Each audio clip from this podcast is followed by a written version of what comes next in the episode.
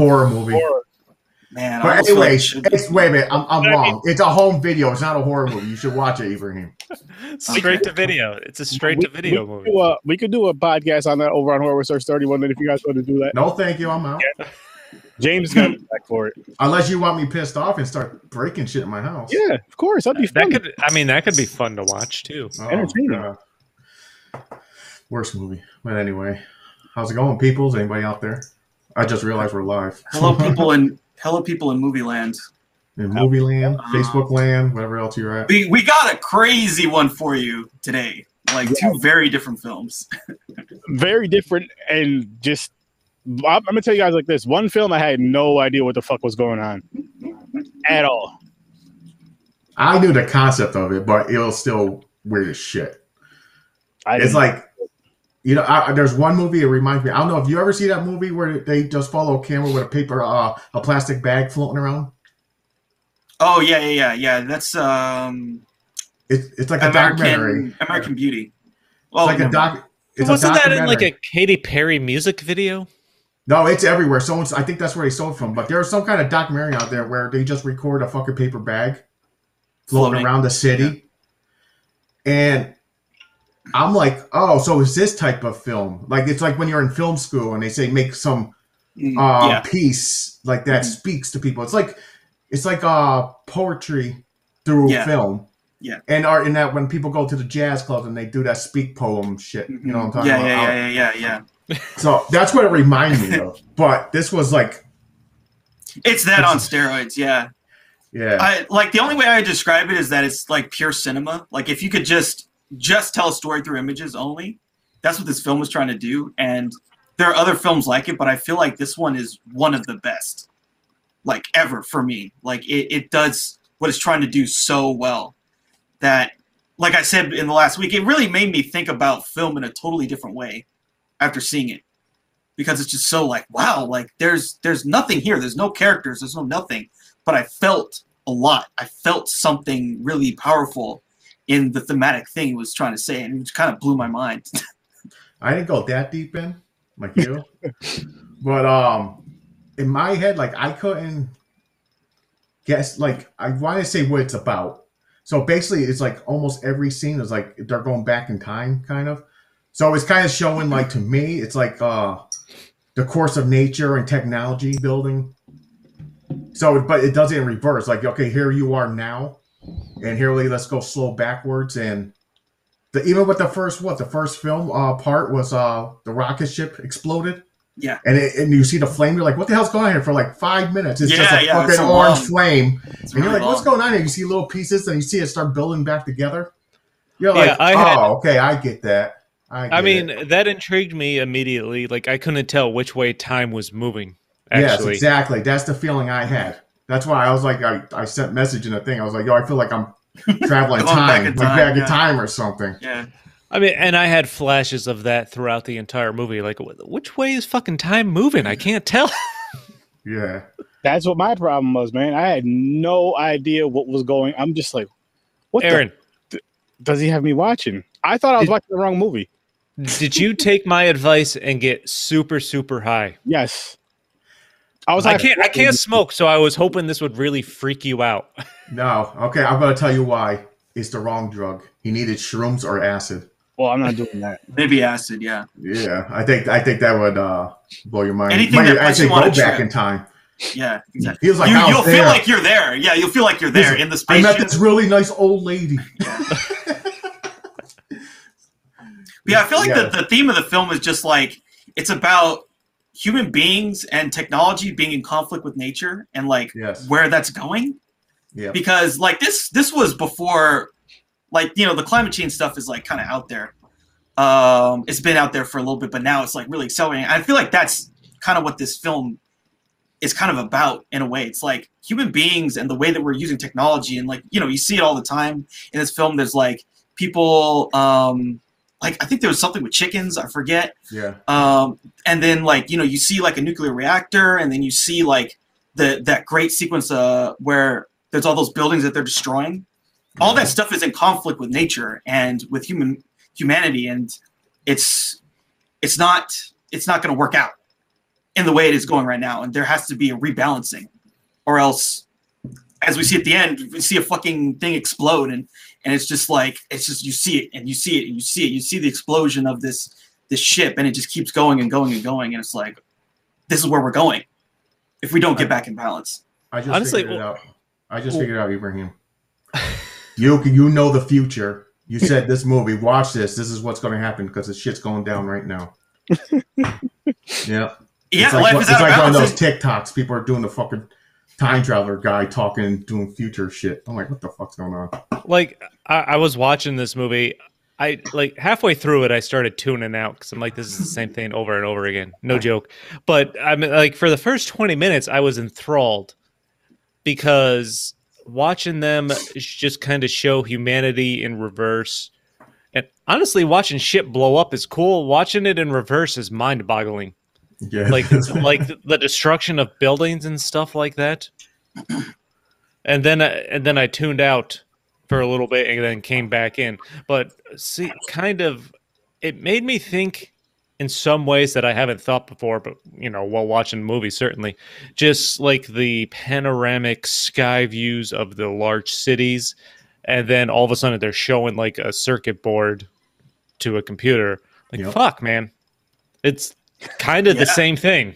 Yeah, it is. It looks exactly the same thing. Like, it's like they made the streets. That's like how we do it. This is how you run fucking connections, like, you know, circuits. They're like, damn, it was crazy. I one scene I did tune out too, where I lost interest, like, and I started zoning out, looking at my phone and shit. It's the part where they're going back in time. It was just all the people walking in the streets, like the old couple walking backwards and shit. They're walking backwards really slow. I started losing it. I'm like, I'm looking around. I'm trying to pinpoint everything in the scene. Yeah. I'm like, is there something cool? Is like some old lady getting hit by a car? Am I missing something? Or so, yeah, nothing. It was just them walking backwards. I'm like, okay. Dude, that was screwing with my head too. Like this entire film is just time lapse in reverse. Yep. I kept waiting for it to not be in reverse, but the entire thing's in reverse, and it was blowing my mind. Honestly, people staring at the camera was starting to freak me out. That's why I told Aaron. That's why I told Aaron to get super high, because I wanted to hear what his reaction was. It gets really personal. It gets like, really personal. What the fuck are you looking at? Why are you staring at me? I was just confused, like the whole fucking movie. Like, what the fuck am I watching? Like, what did he pick? What is this about? Nothing was crazy. It's crazy. That's how confusing really high level shit. It's the wrong movie. Yeah. I really thought it was wrong. Like, I thought it was like a fucking, like a YouTube channel that it just hit. It was just a bunch of shit just going backwards. Like, what the fuck? Like, it was like they took the title and they made like a thumbnail, but it was totally not the same fucking movie. That's what it felt like to me. And I was just like, what the fuck? I go, James, am I watching the right movie? He's like, yeah, you are. Like, so thought he was getting punked. Hey, now that we're rolling, how do you pronounce it again, Ibrahim? It's Koyaanisqatsi. Koyaanisqatsi. Koyaanisqatsi. Yeah. I said like Scotland. They say it in the movie. Yeah, that didn't help me. I heard him say that. No, it did not help me at all. It's right here, people. By the way, okay, we got to talk about, like, the music for this film is fucking incredible. And from what I understand, doing research, Philip Glass, he's basically like a composer, but like before doing films, he did, like, you know, legit shit or whatever. He didn't score movies. He thought that was beneath him. This is probably one of the first things that he scored. It's unbelievable. And we've heard some of these scores in other movies. And he then did other movies. He did, like, the score for Candyman, and he kind of was like, okay, I'll do movies. But this score is un-fucking-believable. Like, as a piece of music in and of itself, if you just listen to it without some of the other movie stuff that's kind of makes your mind get blown. It's like, it's crazy. It's so good. It's some of the, like, the Igot Prio, when all the buildings are collapsing, that stuff is, like, so powerful for me, just listening to that. When I was actually, well, yeah, obviously the music was the heavy, heavy part of this film. From what I was reading, I guess Philip Glass, originally he divided the film into, like, 12 different sections.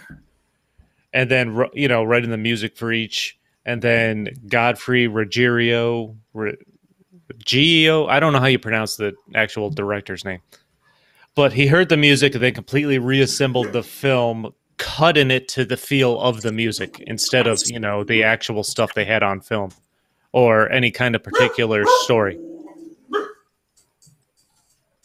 Yeah. So this movie was made to the music. Yeah, for sure. And you can really kind of feel it in a lot of the sequences. They're just so like in sync and powerful. Yeah, I love this score. Like it's one of my favorites of all time. It's crazy. Yeah. But yeah, it's funny because like he basically for a long time was like, oh, scoring movies is trash. Like that's what he was saying before he did this movie. He's like, scoring movies is for people that are trash, and that's just like some silly nonsense that I would never do. But you know, like I said, he did Candyman score, and his Candyman score is really good too. He's amazing. Agreed. I would say this is probably my favorite score of his of any movie he's done, Philip Glass. Yes, this wasn't a bad one. Like you're saying, it was just the score was a mind fuck in itself, along with the visuals of it. So it really, really throws you off. Yeah. I'm just like, what in the world is going on? Like, what the hell? I got nothing. I was so damn like, yeah. What the fuck am I watching? It's actually like I feel like it's a super intellectual movie. And it's what's funny is I almost feel like with a movie like this, you almost have to pay attention more. Yeah, because it's all about what you perceive is happening from the images. Yeah, you have to like kind of intellectualize it, and that's what makes it interesting. But that's hard, you know. That's kind of difficult because a lot of it's not easy to like to interpret, and it's not just gonna like hand you something. It's, you know, it's like the stuff with the people going backwards for like a minute or 2 minutes. Yeah. Like the fuck. Like, what am I supposed to get from this? Now, I understand they're walking backwards and the age started going back younger, but it was like the same people. It was just, we're walking down like, what the fuck's going on? Yeah. Hey, by the way, is anybody else drinking anything? Because I've got a good buzz going. I am drinking something. And I want to say thanks to Uptown Beverage that had some good stuff. I picked up some Equilibrium Wavelength IPA, one of my favorite beers from Equilibrium, and of course I'm drinking in my nice popcorn and pints glass here. Still not totally broken, just only a crack. Just a little crack. I also ordered from Uptown, and I was scanning through what they got, so I found a variety pack of Shipyard IPA. Nice. So the reason I bought it is because I usually go every year pre-COVID to Kennebunk, Maine, and I went to a restaurant that was selling the Shipyard stuff. Like the shirt I'm wearing is a Shipyard shirt. So I was like, I have to get it as a variety pack. So right now I am drinking, it's called Monkey Fist. I'd like that movie. And popcorn pints glass here, but I am drinking out a beer mug my wife got me for Valentine, actually for my birthday. The manly man. Nice. It's a kit. It comes with a no, it's Valentine's Day. My bad. It came with a bouquet of flowers made out of beef jerky.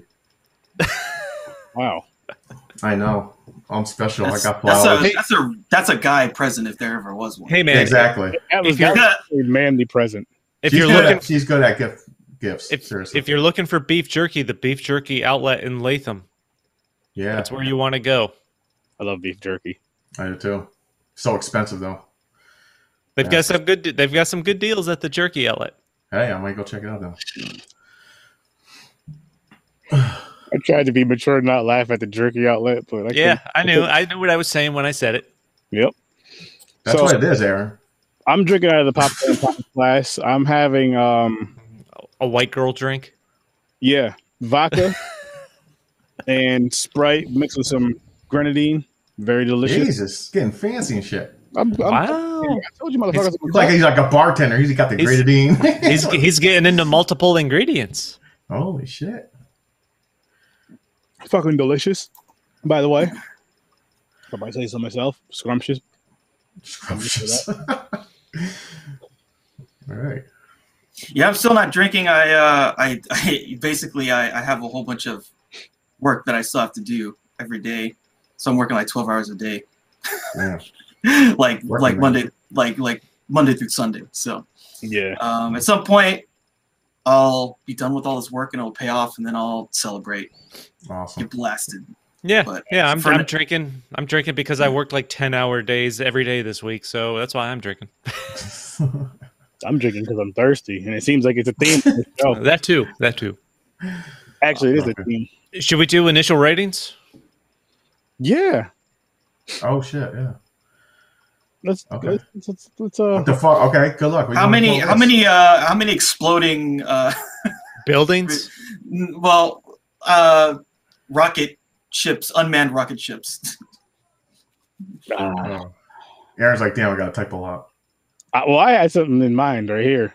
So, by the way, someone commented The Birdcage. I love Robin Williams. I don't know who. I can only see that it says Facebook user. Yeah. For those of you watching on Facebook, click the top link about Restream, and it'll let you allow your name and Facebook picture to be popped up on here. Mm-hmm.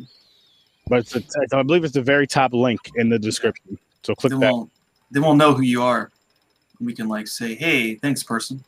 Yeah. So thank you for that. Thank you, Facebook user. Yeah, I'll pull it up again. Right here. You got the little happy face. I love Robin Williams too. Yeah, he's fucking amazing. I think we all love Robin, especially like in the '90s, man. He was like the shit. Yo, I used to watch Mork and Mindy. I'm not gonna lie. I fucking miss Robin Williams. He was just a phenomenal talent all around. Yeah, he was. Okay, so I guess what's everyone's score? Initial score for both. Koyaanisqatsi. How do you say it? Koyaanisqatsi. Koyaanisqatsi. Koyaanisqatsi. That almost sounded like colonoscopy. Kawasaki. I don't know, man. Like how many times we should have planned a drinking game on how many times we mispronounced the name of this movie, because we'd be hammered. Ibrahim would be the only one sitting there go, guys, yeah, I know. Hey, yeah, Ibrahim would have to just drive the show. Click exit and just be like, peace out. You know, he'd be driving the show for 15 minutes because that's all it would take us to get hammered. Yeah, it'd be very fast. A bit worse than that Batman. Oh, but then, like the plot twist is that I said it wrong too, so then I have to get fucking blasted, right? You have to do one of those college try and do the tampon and hit faster. Shit, yeah. And then like some actual Hopi person, like, oh, actually it's pronounced like this. It's like, ooh, shit, we have that. Yeah, oh, my bad. I'm gonna give this movie a 7. I mean, even though I tuned out at certain times because it. You know, I get tired. It's an hour and 20 minutes of just music and montages. So I did tune out at certain times. Like with no words, like I'm like, okay, I picked up my phone and I was looking at that for stuff. But to its credit, it made me think in ways that I haven't thought of while watching a film of any kind before. Like thoughts about humanity, technology, the environment, things like that. So like Ibrahim said, it's definitely experience. It is it's an interesting experiment. And yeah, I'd say it's definitely worth checking out. I agree with that. My rating is lower than that, but I do agree with it. It's definitely worth checking out. I feel that excuse me. I don't think it was long as fuck though.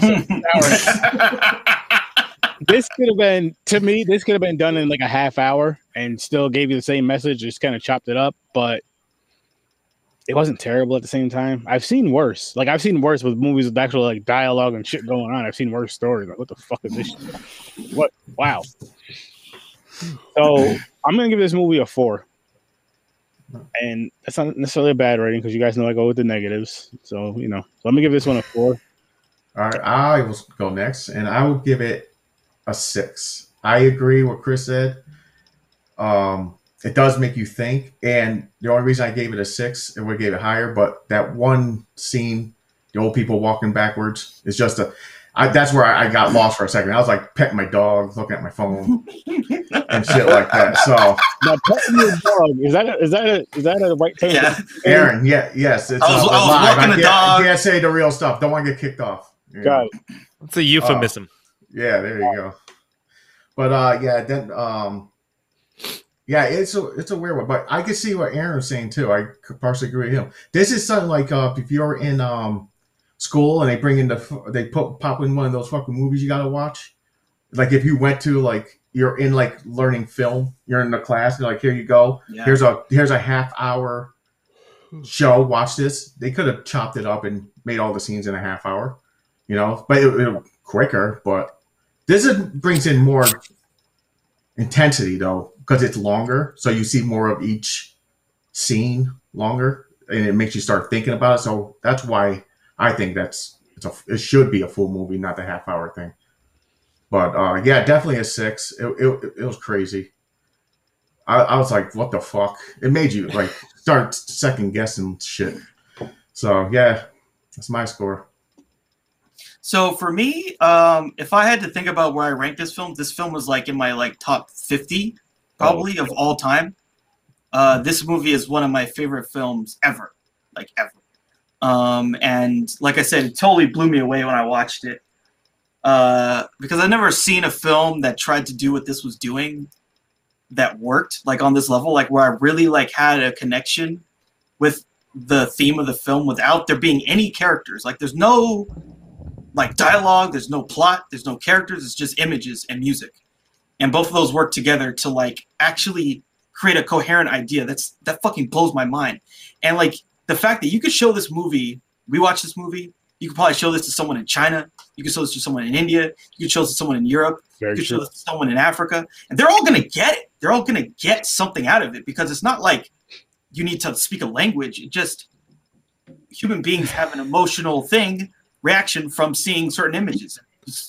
Like to me, that really speaks to like how powerful you can create something with cinema as an art form. No, and that's what this film was trying to do, and I think it actually does it, and it just blows my mind. So for me, it's a 10. Oh shit! Wow, I'm really quick. High praise. Before anybody says, I want to jump my rating up to a 6, and I'm going to tell you why. This movie reminds me of a cheesy horror movie. It's a weird way to justify that. It's quite a segue. Yeah, it's the movie. If you've ever seen, it's a movie about a rubber tire that's killing people. The movie's called. Oh shit! It's called Rubber. Yeah. It's just a lot of scenes of the tire just rolling somewhere. Yeah, that's true. Your comparison is making it sound worse than it is. No. But I'm saying how it's all going in like a certain motion. How it's going in that motion. This is like that tire's like going in this motion, and it was just a bunch of weird shit and confusing shit. And I believe this music in it was fairly similar. All right, might be fine. Just thinking that I don't remember. No, but Ibrahim made an interesting point that I actually didn't even think of until he said it. Is this movie is like cross cultural language barriers, everything like that. It's not like this is getting released in other countries with terrible dubs and subtitles. I fucking hate that. Like, you know, where the sound's way off in a different accent and shit like that. Like, this is something you, like, filmed once, you don't have to go back and adjust anything and then release it worldwide. That is an interesting aspect, I think, to consider. Yeah, it is a universal in the way that it approaches communicating its ideas. Like, any type of person, as long as they're sort of have the same cultural things that we have, can understand what this film is trying to do. It's just, it's all about how they interpret it. But it's not like it's in English or it's in Spanish or it's just images and music and the feelings that you get from consuming those things put together. Which, yeah, I mean that's what cinema is at its purest level. I got a question for you, Ibrahim. Do you think this movie has a few different stories? Say one, you watch it regular with the sound and the visual, right? Say another time you just listen to it without the visual, and then the other time you listen to it or watch it on mute. Do you think that's going to tell 3 different stories for you? Well, certainly, like, if you watch this movie without the music, it's going to feel different, for sure, if you just see a montage of stuff. You can still get things, but there's definitely, like... And if you just listen to the score, you're going to feel something else. Like, for instance, they use a part of this score in Watchmen when Dr. Manhattan becomes Dr. Manhattan. They used the IGOT Pro, like when all the buildings were collapsing, they used that to like sort of as an allegory of like what he was going through to become God for the first time, which is an interesting way to use the music. But yeah, I think if you do them separately, you are going to get a separate feeling. But I feel like when you take them together, it's a really powerful cinematic experience. You know, it's funny, as I was looking up like the behind the scenes stuff and notes on the movie, the just the pop culture references to this movie, like you mentioned, the Watchmen movie in 2009, I think it was, used the score for Dr. Manhattan. You know what else? Also used the score and set, basically used it as their entire theme. The trailer for the video game Grand Theft Auto 4. Oh shit! Like they used the music, they used the time lapse in reverse to the scenic shots. Like it was inspired, wow, by this movie. I think 2 episodes of Scrubs used the music, from what I was reading, and like a couple other things. I think there was like a Madonna reference to the connection to the, you know, the score of this film and stuff like that. Like it was insane, just the random stuff. Like this was a cult film, and I didn't even, I had no idea. Like you couldn't find it in the 90s because of copyright issues, and then, you know, once the 2000s rolled around, came along. However, something got settled, and then you know what I think happened. Like I feel I don't totally remember the first time I saw it, but I might have seen it on YouTube. I feel like it just got put out there into the universe, and then and it also got a release on Criterion. That probably Chris's favorite Criterion. Fucking Criterion. So quick, Criterion, holla at your boys. Give us some, you know, we'll review. Give us a free, hook us up. Lifetime free. We'll review these movies every fucking week if we have to. Yeah, I'm not going to pay $15 for it, but yeah, you give it to us for free. Shit. But I think sometime around when YouTube became a thing, I think it just got posted on there, and then people like just started watching. And like, you know, there's a certain subset of people like will watch it and just be enthralled by the whole experience. And it helps too to be able to like actually talk about and discuss like what the fuck is going on. Because then you're like, okay, why is this thing going backwards? And then people are like, oh, well, it's like, you know, time is going backwards. You're like, oh, okay, now I like when you get the context, then you're like, okay, now I understand what this thing's trying to communicate to me. And so the frustration level kind of decreases. That's true. It's interesting because you mentioned time going backwards. The movie's basically filmed in reverse. That's kind of what it feels like. With the close, and like even the closing scenes being, you know, ancient hieroglyphic type images on the inside of a cave in Utah and things like that. But like the movie's not even about the effect of technology on our environment. It's like technology is almost like air at this point for us, as when it comes to living. Like that's not what the movie's about, but it's kind of what it portrays. It's an interesting contrast. And again, like when they filmed this, there was no script. There's no actual script. It was kind of, we're putting this out there. Take it how you. Take it. Yeah. Yeah. Take it how you take it. It's like this movie means to you what it means to you. Mm. I get that. It's pretty fucking mind-blowing. And I think the most mind-blowing part about it is like they built it that way and then get in, because there's no direct message, but everyone has their interpretation of it. And it's a word of mouth movie. Like I saw this, I think it means this. You talk to somebody else that saw it, they think it means something completely different, and then your mind gets blown again. Mm-hmm. I think it's the effect of the movie. It's not so much the movie itself in this case for me. Yeah, like so the first time I saw the movie, like when I saw the ending, it absolutely, like it's one of the like top 5 movie moments that blew my mind. Because I felt like that final image of just seeing the thing blow up and just seeing it tumble and tumble and tumble. And it's like 5 fucking minutes of this exploding rocket and just seeing the flames kind of really just like resonated with me so powerfully, because it's like the human race has done all these amazing things to create this technology. And we do all this stuff in order to basically conquer nature. And even all the absolute sum of all of our technology can be so easily just defeated and destroyed, and it could just explode, and you just see this thing. All of our, like, the entire collective work of humanity can that easily just be destroyed. And it just shows you, like, how nature and technology can be in conflict, and how if we don't find a balance, like, it's just going to blow up. It's going to blow up. This whole thing could easily just be over tomorrow. Yeah. So yeah, I was like, it just all really connected for me, like, at once. And it was just without saying anything, you know, the character didn't have to say it. There wasn't some big monologue. It was just an exploding rocket tumbling and burning. Yeah. Whew, that wow. I didn't think that there would be that much said about this movie until this conversation. I guess it's one of those things where, like, again, I'm watching the movie, I'm not getting much out of it, but now that we're having this conversation, I'm like, oh shit. Right. Now I see why he's saying it. That makes so much sense. That makes sense. And like, they took 6 years to make this movie. Like, this is, and again, there was no script. They were just put it on film, what they thought looked good, and then kind of based it off a score. Really. Yeah. Yeah. You know what it made me think of is just like certain commercials, like a cell phone commercial, and how it's like a little time lapse thing, and it'll be like, "You're still stuck in the past with this old phone. Get this, and you'll be up here with everybody else," or something, just some shit like that. That's what I was thinking for part of this movie, just a bunch of different commercials like that, and then after that, I'm just like, "All right, what the fuck, man? What, come on, makes sense."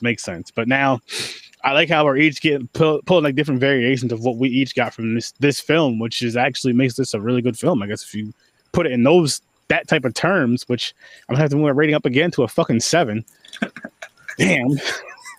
Yeah, because like, right when you think about, because like that to me, that's the other thing that's powerful about this movie is, right, we're talking about it, and then there are certain images that stick in my mind, and for everyone, maybe it's a different image.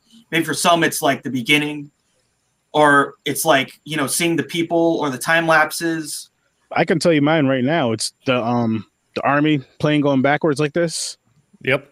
That fucking, I was just like, holy shit, that's a powerful fucking, that, my first thought was, this is a powerful fucking scene right here. This is fucking more power, like so much fucking power in that scene. Dude, like the first thing, the rocket ship right at the beginning stuck out to me. Like, I can't figure out which way time is moving, and it was, I could feel like my brain hit the front of my skull. I'm like, I don't know where this is going. Yeah, and I mean, obviously, because it's an hour and 20 minutes, I zoned out at parts because that's too long. Yeah. But I mean, there was that.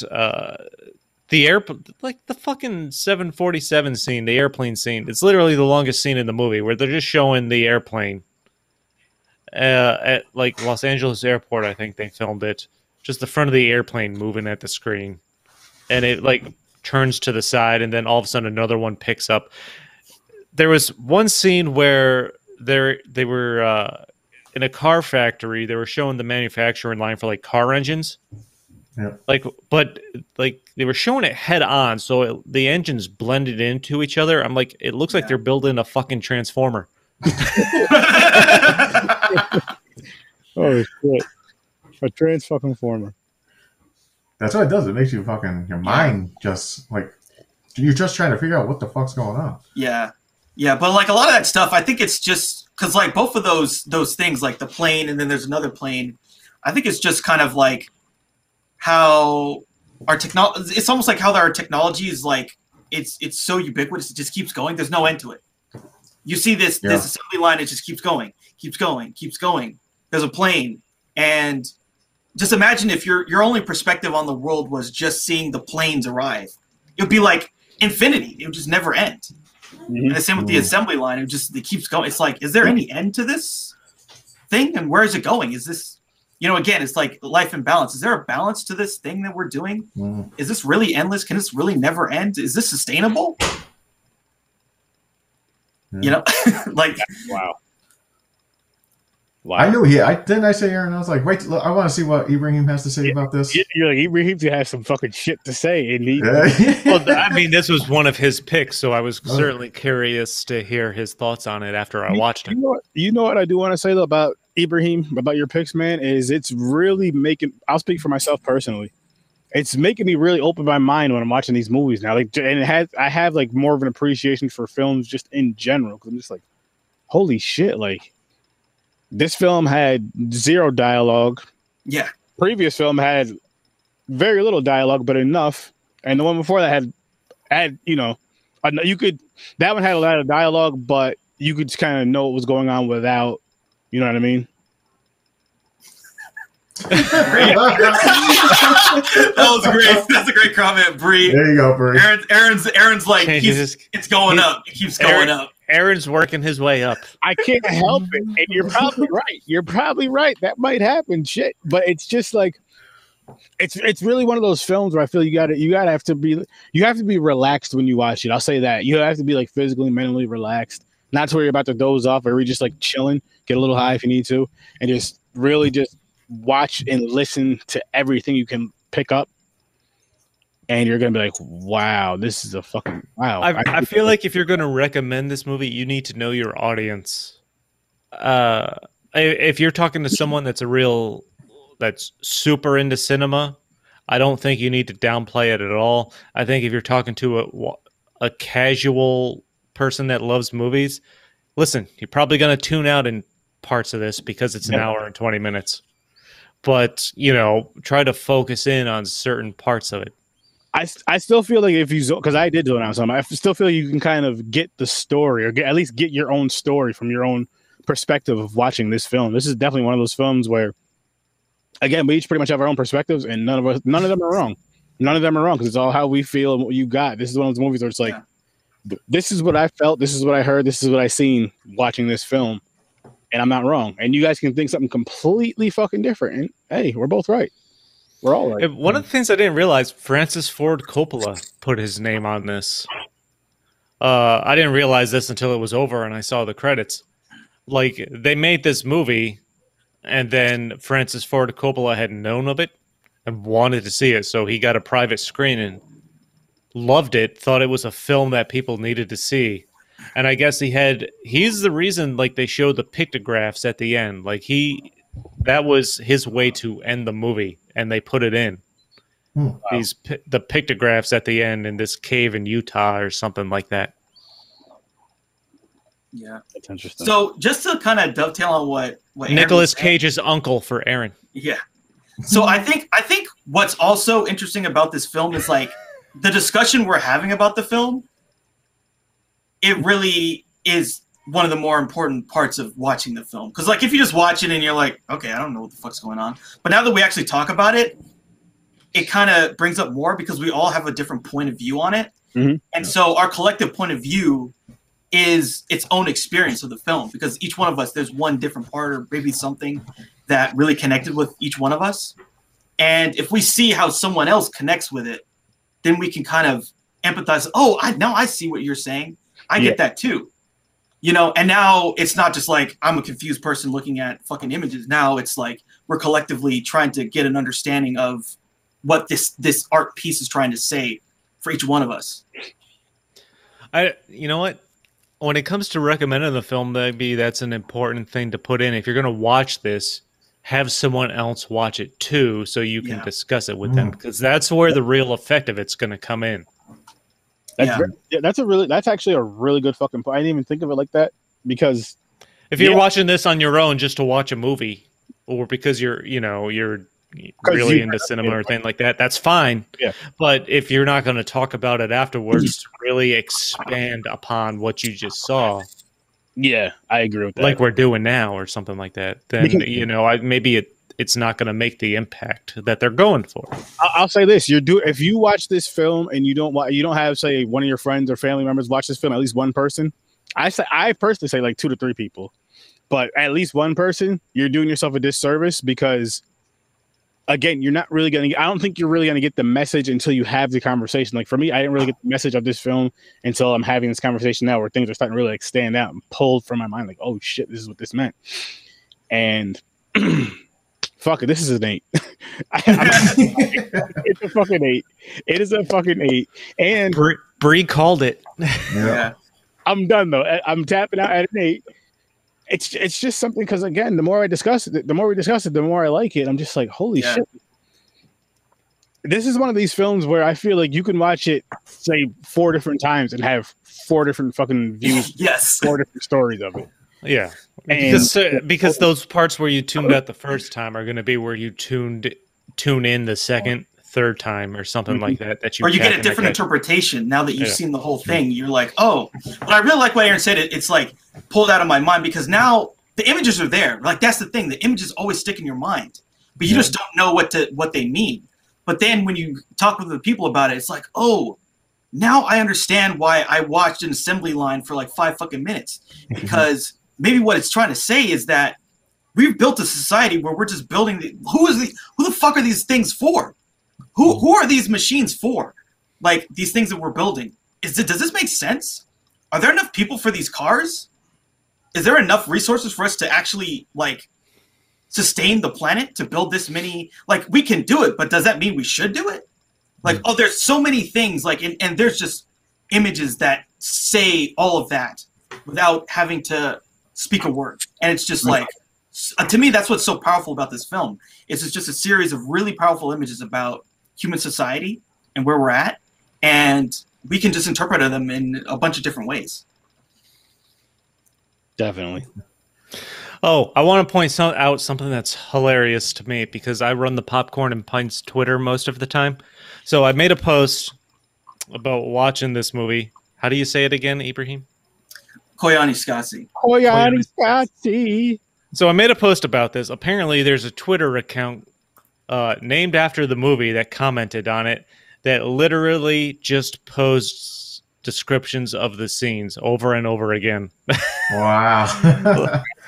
And so at Koyaanisqatsi, scenes from the film on repeat and in montage forever. That's their description. So there's a Twitter account about it if you're looking for that kind of stuff. Wow. And they literally just post however many characters you can fit into a tweet, description of scenes at random over and over again. Wow. That's funny. That's interesting. Ibrahim, is it you? No. He's like, I own it. Yeah, that's something. There are some films that I think that I love that much, but that's some dedication. I love it. But again, like, this film has a cult following. I believe it. There are people who like believe in the film, like as a thing, you know, as a masterpiece, you might say, for some. Oh, for sure. Yeah, for sure. For sure. Okay, all this knowledge got me. I'm with Aaron. I'm bumping up to an 8. See, I'm sticking to my 7. So one thing I want to talk about, so the guy, Ron Frick, the guy who actually shot a lot of this movie, the guy's a fucking genius. Like, he's done, I feel like he's one of the main creative reasons why this movie is as good as it is. He's done a bunch of other films, and he then directed on his own this film, Baraka, and then he did another one in 2011, Samsara. And all of them are in the same kind of style and feel. They have different thematic elements, but a lot of the images that you really like in this are because of him, and it's really and this is a testament to, like, his career is just capturing these really kind of breathtaking images on film. It's kind of incredible that there's a person who's done that in their life, and he's created all this stuff. And when you watch, you know, the films that he's done, you see the thread across time of, you know, these time lapses, and like, there's one film was just, I think it's just like a time lapse of an eclipse or something like that. It's beautiful stuff. But this film kind of puts all of that type of stuff together with an actual thematic element, including the sound with the score. And it just all, you know, creates the film experience that you get in Koyaanisqatsi. Well, I mean, Frick developed the idea, from what I was reading, for like... what the hell was it? Frick developed the idea to shoot the portraits of people in like Times Square, like the still images and things like that, where Reggio, I don't even know. Again, I don't know how you pronounce the director's last name. He thought it was foolish until he saw the footage, and then dedicated, you know, a part of the movie to it. So that was all Frick. yeah, he's just some mind-blowing stuff that he's worked on, really. You guys ready to spin the wheel? Oh, we got the movie to talk about. Oh, yeah, let's spin the wheel and then talk Birdcage. Yeah, okay, there you go. There you go. There's how we split up this. We'll split. This is our transition. So I'm guessing it's going to be on Chick Flicks or OG Will. Oh. That's what I think. That's what I think. My woman's after me for us to talk about Chick Flicks, man. I'm hoping for hate. I'm hoping for hate too, to be fun, because it's going to be funny. Or OG Will. Man, that hate wheel, dude. That fucking hate wheel. I put some stuff on there that just hate it all around. Come on. Uh-oh. Uh-oh. What's going on? Nope. It's not going to be the hate wheel. Chick I can't. Work. Chick picks? No. Oh, 2010s. No, that might be OG. That's going to be OG. It's OG? Nope. Oh, yes, it is. It is. Oh, yeah. Man. I thought it was going to be the OG wheel. Holy shit. OG wheel. The OG wheel. The wheel of destiny lands on the OG wheel. Ain't that something? Oh, come on. Let's get fucking Street Fighter and Mortal Kombat. Yeah, I want Mortal Kombat and Men in Tights. Robin Hood Men in Tights. Oh, Robin Hood Men in Tights. Yeah. You ready? Yeah. We got to get more. I'm hoping for Mortal Kombat before the movie new one. Me too. Out. Definitely. And that shit drops April 16th. Yep. Tick, tick, tick, tick, tick, tick, tick, tick, tick, tick, tick, tick, tick, tick. I can't believe we still have this many movies left on this. Oh, no. There's a lot. I can't see what's happening. Jamestown and Bob? What? No. What is this? Fight Club? Fight Club? Ooh. Fast Five. Oh, seriously? Fast Five. Vincent Diesel. Come on, man. This should have been on the hate wheel.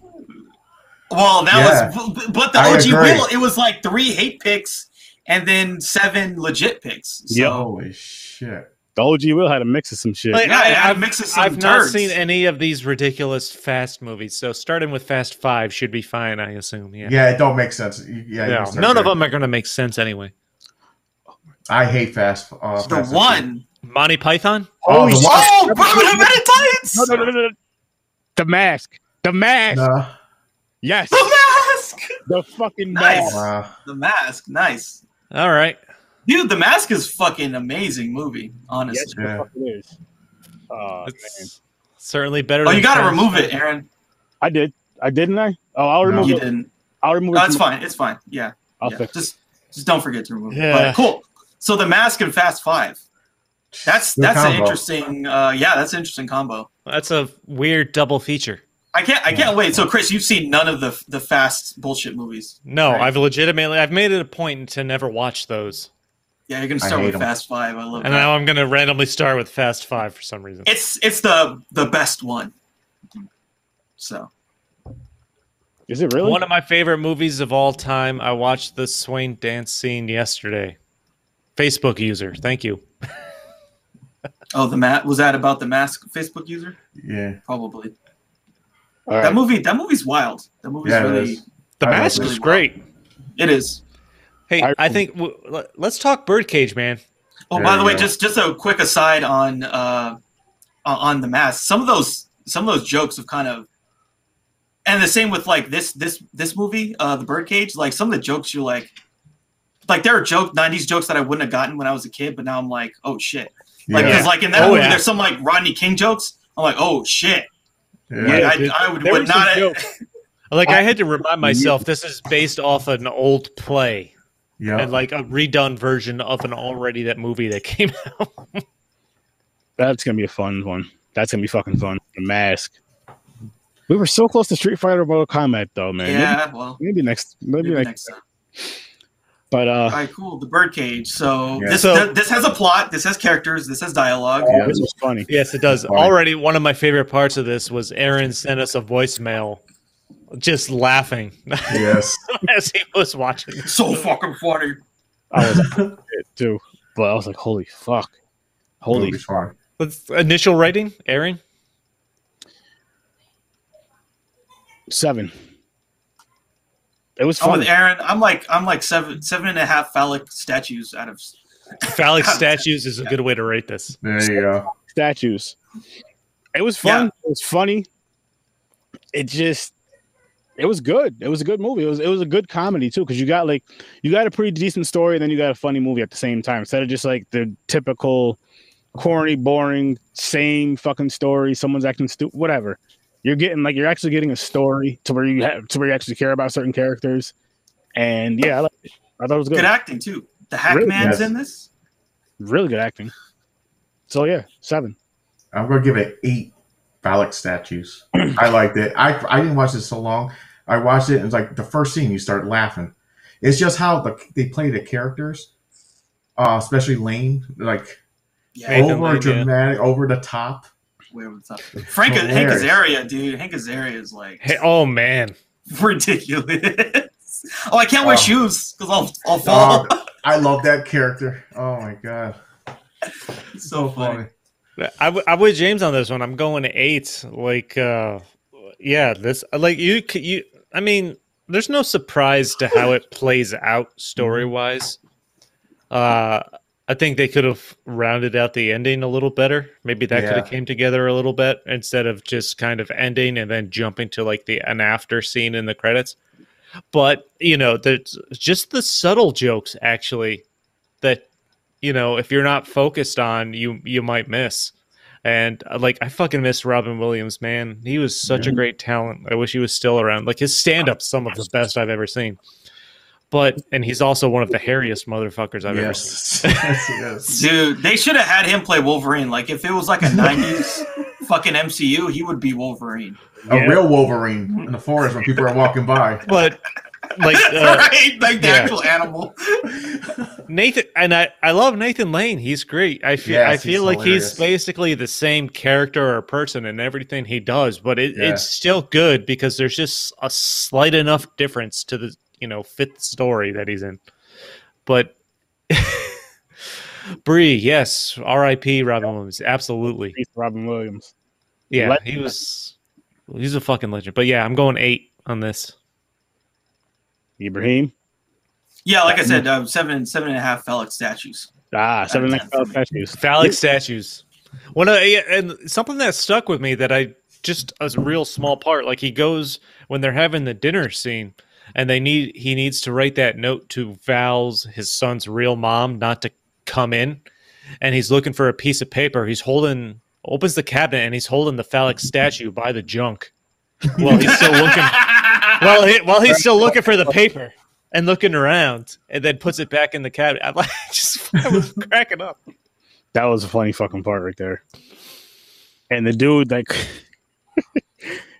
he put his shoes out and kept falling all over the place. Oh yeah, fucking if you don't never wear shoes. Hank Azaria, man, like you don't think of him anything other than The Simpsons until you see that he's an actual actor. The only other thing that really comes to my mind is the great ass scene in Heat, where he's on the receiving end of this like iconic fucking line from Al Pacino. Yeah. People don't remember this scene? Okay. No. Gotta watch Heat again. But Al Pacino does this thing where he just like screams in his face, where the like there's this whole thing where like he gets involved with the wife of a criminal, Hank Azaria's character, and then he's like, oh, why'd I get involved with that bitch? And then Al Pacino's like, 'cause she's got a great ass. Oh, that's what that's for. Oh, yeah. Shit. And your head is all the way up it. It's just like this classic 90s Pacino thing. And because there's like, the fuck? That's like it's actually like, what? This guy. I wasn't expecting that from Ibrahim. Wasn't expecting that. No, dude, I've seen a bunch of scenes, like imitation scenes based on that, but I don't recall. I barely remember the You've never seen the scene, yeah. Yeah, that's like classic over-the-top Al Pacino in the 90s. Yeah, but this movie was good. I've never seen it, and it was like, I really appreciated it now. Yeah. Like, seeing it now. Because, like, you know, you could tell they're really trying to do something and, like, kind of, like, you know, show that just because, you know, they're basically a gay couple that raised this kid. And, you know, they care just as much as anyone else, which would have, like, at the time in the 90s, would have been, like, a fucking mind-blowing thing. Like, now today, we're like, oh, that's, like, of course. It was, but back then, that would be, like, that's pretty out there. It was, and it was an interesting dynamic because, honestly, like, my least favorite person of this movie was the son for most of this movie. Oh, he was an asshole, by the way. The son's a bit of the big-time asshole, yeah. Yeah, man. It was almost like he was the villain, and then there's legitimately Gene Hackman, who's, like, the uptight Republican, yeah, you know, hardcore. He plays that type of character a lot. Yeah. I feel like he plays...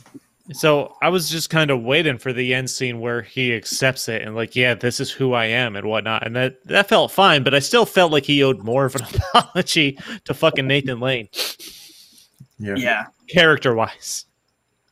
Yeah, for sure. I mean, it's a tough situation because like these situations definitely happened where it's like, I don't know what to say. Like I want to, especially like when the parents are like really... the opposite. They're like not, when the person's marrying someone's parents who are like not like really open about it, and you're like, what the fuck do I do with the situation? You know, I want to marry Alec McBeal, but Alec McBeal's parents are crazy. So how can I make the situation work? That's another thing. Like I didn't realize it was Alec McBeal in this as the like the main female character. It took me like a few minutes because I was like, who the hell is she? I knew immediately. I knew immediately, but I was like, dude, she looks, it's like the way, like if you just saw, this is kind of fucked up, but it's true. If you just saw the Renee Zellweger now, if that's all you knew about her, and then you saw Renee Zellweger, like back in the day when she was big, you'd be like, that's Renee Zellweger. Like it's a totally different person because reasons, but you know, like, yeah, she looked like a fucking child in this movie. Just like, like a 16-year-old, like, in the fucking Catholic school or some shit. Wasn't she like 17 at the when she first met him? He was 20 or something like that. Like in the like that's another thing in the movie. I don't know why they settled on the age 20 for the son and like 19 for her character because they clearly look like they were at least like 25 or something like that. Yeah, I'm like, what difference does it make? Like, yeah, that was a little ridiculous. Yeah, I mean, you could definitely say that he was older than her.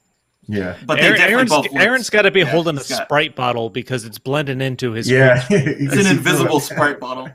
It's pretty cool. Got his purple drink. It's magic. Red tonight, no purple. And I was watching this and like part of my mind is focusing on like what would actually fly today that is getting by in this movie like without an issue. That's true. Because I remember actually someone was talking about this. I was listening to some other podcasts and they were talking and they're like, oh yeah, this movie, it's problematic. And I was just like, holy shit. Yeah. but that's like, just, you know, that's just time, you know. And I mean, dude, they dropped the F bomb. Like the other, like not F used to get like the F for gay people, like multiple times, it's like, whoa, that's, I don't know if that shit would really fly right now, but they just like drop it multiple times. I mean, there's that. It's not even just that, like in portraying Gene Hackman's character, because he's that like super conservative Republican, anti-Semitic, anti-black. Yeah, there was that thing like, about, oh, like we have to change our last name so it's not as Jewish. Like he's like he hitched his wagon to who he thought was going to be the next president, basically, and then that guy dies in the bed of a black hooker. Yeah. So that's a storyline. Like there was like I haven't watched this movie in like honestly. That's years. The most believable part of what would translate. Honestly, I honestly think that could translate just fine to today. People would still laugh at it. It's going to be a little over the top, but that stuff it's kind of kept happening. It's the A story plot with, you know, the couple where they wouldn't drop the F bomb.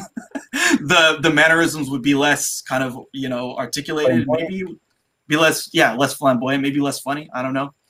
I think how it was used though. It made you think that's what they had to go through. It wasn't like they're just like a regular guy walking down the street just dropping the bomb.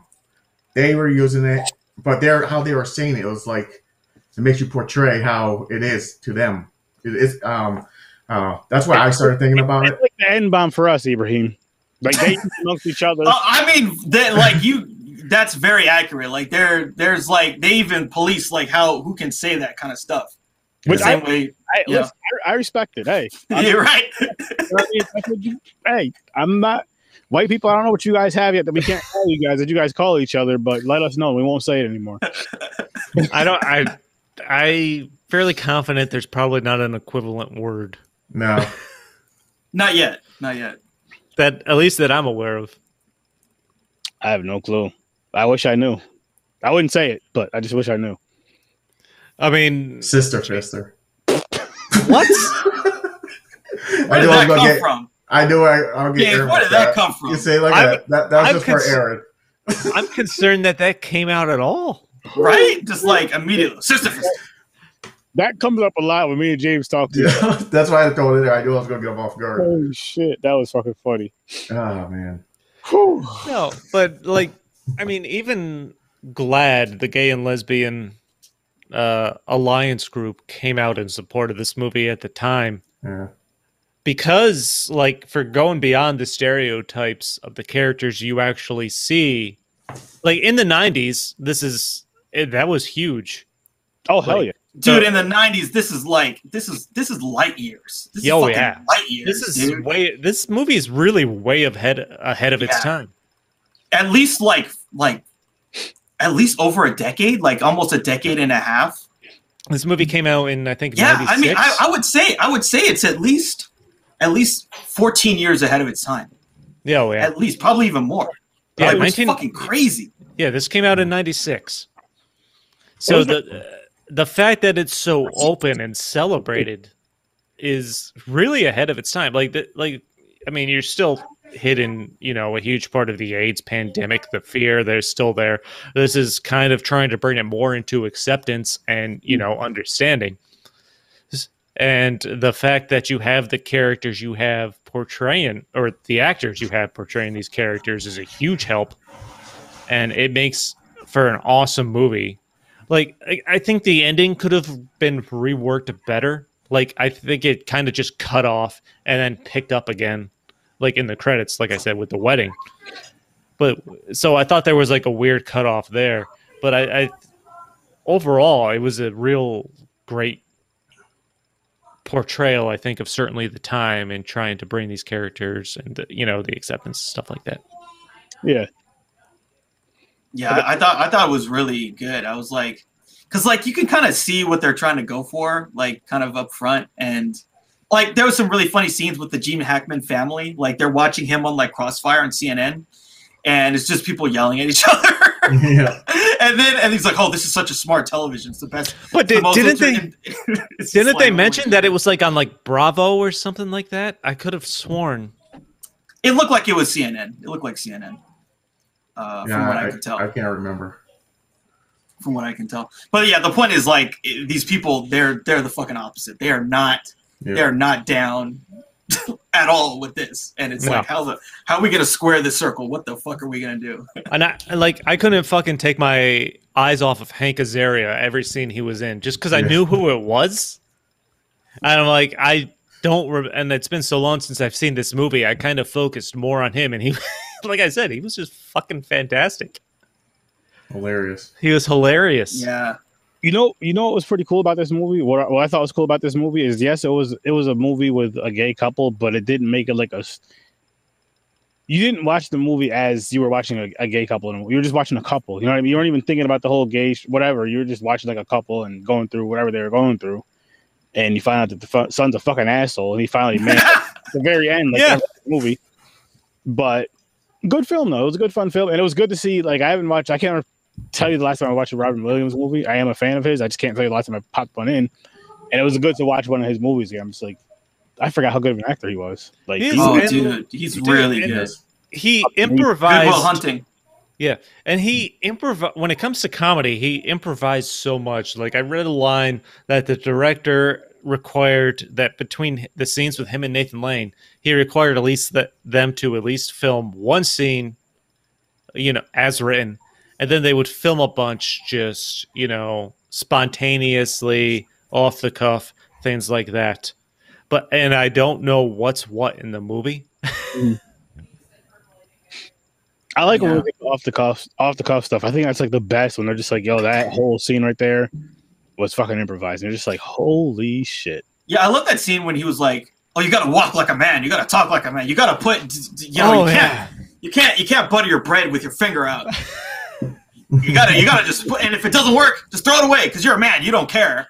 Oh, walk like John Wayne, and then they get into this fight with some random guy who's like has twice Robin Williams' height, and he gets punched in the face. Yeah, the scenes where he's trying to show Nathan Lane how to be a man and buttering the bread and things like that. Yeah, that was fantastic. I can't believe the Miami Dolphins went for it on 4th and 3.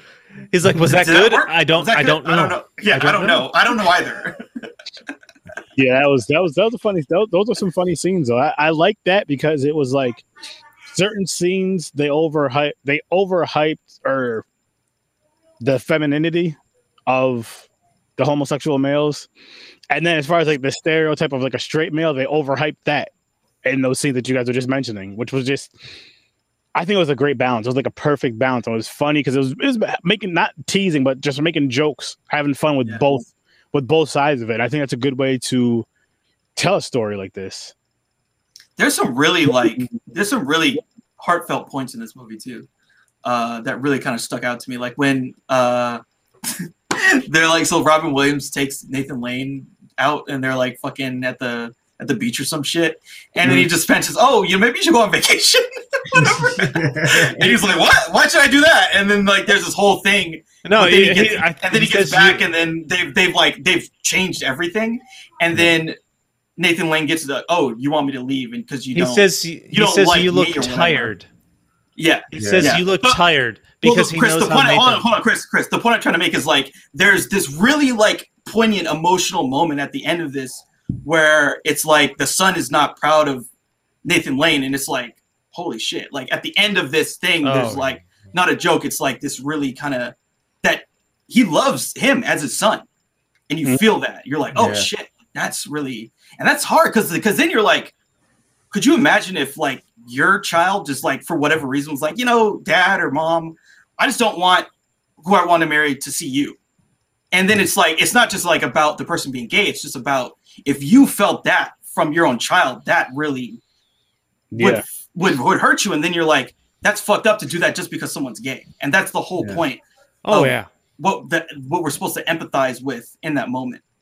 Oh yeah, there were definitely times where I felt horrible for Nathan Lane's character in this movie because you know Robin Williams' son in this movie is an asshole. I'm like you know where this movie's gonna go at the end. It's no surprise that he you know admits this is his parents, this is his life, and that's what saves the day. But like, what the fuck, man? Like he takes it too far, I thought. Bree said she watched Hook the other day. I believe that's on the wheel. I don't remember 100%, but I believe that is on one of them. I think it is. I think it's on the OG wheel, but I'm not 100% sure. But it's on one of those. Maybe is it on the 90s wheel? It's on one of those wheels. I don't remember. I just feel like somebody. I feel like James. That was like a James it was. I just don't remember what wheel. I don't know if it was a white wheel or the white wheel. Yeah, that's kind of a white wheel. That's kind of a white wheel too. Yeah, or the OG wheel. You know what I'm saying? Wow. Shit, I can't wait to hit the hate wheel. Yeah, the hate wheel will be fun. I'm happy that we've avoided it, to be honest. But it's gonna come. It's gonna happen, man. It's gonna happen, man. And it'll. You know what? It's gonna happen. Is it, the longer we go, the more likely we're gonna hit it twice in a row. Yeah. Hopefully, that'll be a good time. Oh, it'd be fun. It'd be fucking fun. So, did everybody? I don't remember if we talked about this or not. Did everybody watch the Mortal Kombat trailer? Yes. Yeah, I watched it. Oh, yeah. I watched the Red Band one. I think it broke a record. Yeah, for like most watched. What did you guys think of it? I thought it looked great. I thought Scorpion sounded a little weird at the end when he said "get over here," but other than that, I thought it looked great. It was muffled. So I appreciate the rated R. Like, I think that seeing the fatalities is going to be sweet, but the plot seems dumb as fuck to me. It's just super dumb. Did you have high hopes for the plot? No, I didn't. Some people were hyping it like they should have, and I was immediately like, "Nah, this plot's gonna be dumb." So, you know, I mean, but because like I could just watch clips on YouTube after the movie comes out and just see the kills and shit. So I don't know. I mean, am I going to watch it? Probably. Am I excited to see dumb movie where people, for whatever reason, go to a tournament so that they can start fucking killing each other? Yes. Kind of sounds like Fast Five. Yeah. Yeah. I mean, and you hate Fast Five. Yeah. I assume that I will. I'm not a fan. I do not like Fast and the Furious franchise at all. So I mean, yeah, that's my thing. I mean, it seems I'd rather just watch an old kung fu movie. Oh, with, I gotcha. You know, Jackie Chan or whatever. Really quick, speaking of which, I did just last night. I watched Bloodsport. Flicking through channels, I just haven't. Nice. Oh shit! Yo, that movie. I'm so happy that movie's on the wheel. That movie never gets old to me. Like that's just. I gotta watch more of these old fighting movies. But to get back to the discussion we were just having. What the fuck were we just talking about? The Birdcage. Birdcage. What were we saying about it? I don't know, man. You just wanted to talk about Mortal Kombat. I know, really. You brought it up. With that part real quick and get back to Birdcage. I had a point about Birdcage. Son of a bitch. I always do this shit. What was the last thing you were saying about Birdcage, Ibrahim? Well, that the Nathan Lane character, it just they did a lot of really good scenes to make us empathize with him and empathize with the parents. And it's like just because they're gay parents doesn't mean that we should like see them differently and like how fucked up it is to like attack them because they love their son just as much. Yeah. I feel, but that makes you kind of dislike the son even more though, because of what his fathers put him, put themselves through to help benefit him. Yeah. Wasn't there, especially at this end part, that whole thing with meeting the parents? I was like, fuck that. If they don't like me, fuck them. Yeah. Simple as that. Ain't none of their business. What I'm doing, shit, fuck it. As long as you treat their daughter good, that's all that should matter, right? But they had. When this movie came out, Nathan Lane hadn't officially actually came out. Like, yeah. So, I don't think it was obviously. I don't think it was a surprise. But I also like the chemistry between Robin Williams and Nathan Lane was fantastic. Like, I thought it was such a fun pair to watch. In fact, I think Robin Williams was actually cast as Albert, Nathan Lane's character originally, but asked to be the other character, Armand, instead. And that's when they brought in Nathan Lane. Wow. And I think that's when he got jealous and he was like, I gotta be that character, so I'm gonna make Mrs. Doubtfire. Look at Mrs. Doubtfire.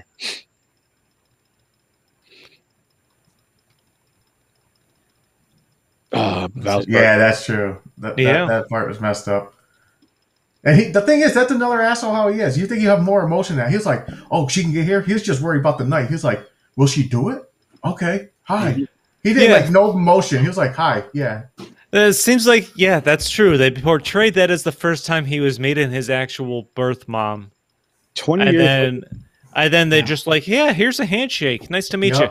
There was no story. I mean, not that they really needed anything, but there was no story of like, what the fuck happened? I mean, yes, the father is gay. So what? But what the fuck happened between you and your child? Like, why weren't you there for your child? Yeah, they kind of just pass it off like she had a career and just said, fuck it. Like, like she gave up entire possession of him to Robin Williams' character for just to have her life, basically. And okay, then that was it, really. Yeah, they kind of don't address it, and they kind of played off for laughs a little bit. They glossed over that a lot. She better be paying that damn child support, though. I'll tell you that. Yep. They don't tell you that either. No, should tell something. Like, no backstory. Yeah, that's so weird. Like, she had no problem. She was like, oh, okay. Like, out of the blue. And he's just no emotion. He's like, she's really not my mother. It's like, he's just ignoring it. It's like a stranger coming, being an actress. Okay, come on. Come on in. I don't care. Yeah. They basically would have gotten an actress. But then it was hilarious when he came in because they heard she was going to be late. And that's when Nathan Lane's character came in. That was some of the best parts of the movie because it was just so fucking far out there. Yeah, And I was just like, that's another level of acting right there. Nathan Lane is the mom, and then, Gene Hackman's character clearly having a crush on her. Yes. Yeah. Realizing, and then, the reveal that it's actually a man. That was it. Was I mean, that was really great acting all around right there. Like I said, Nathan Lean's great. Yeah, I think he plays the same character a lot, but he's still great in everything he does. Yeah. Yeah, this is definitely a fun film, and it was a good. Not that I didn't like the other film, because I did. I gave it an 8, but it was a good break because I watched them back to back. It was you worked your way up to an 8. I did, but I gave it 1. I worked my way up, but I gave it 1 because just the more I thought about it, the more we discussed it. Yeah, I fucking had to. I mean, totally opposite. It's a comedy. It's got Robin Williams. It's got fun characters. It's really funny. Like the fucking polar opposite of Koyaanisqatsi. Yeah. Very interesting pair. Yeah. Yeah, yeah. Interesting note. I said Robin Williams was originally cast as Nathan Lane's character. So Armand was originally going to be Steve Martin.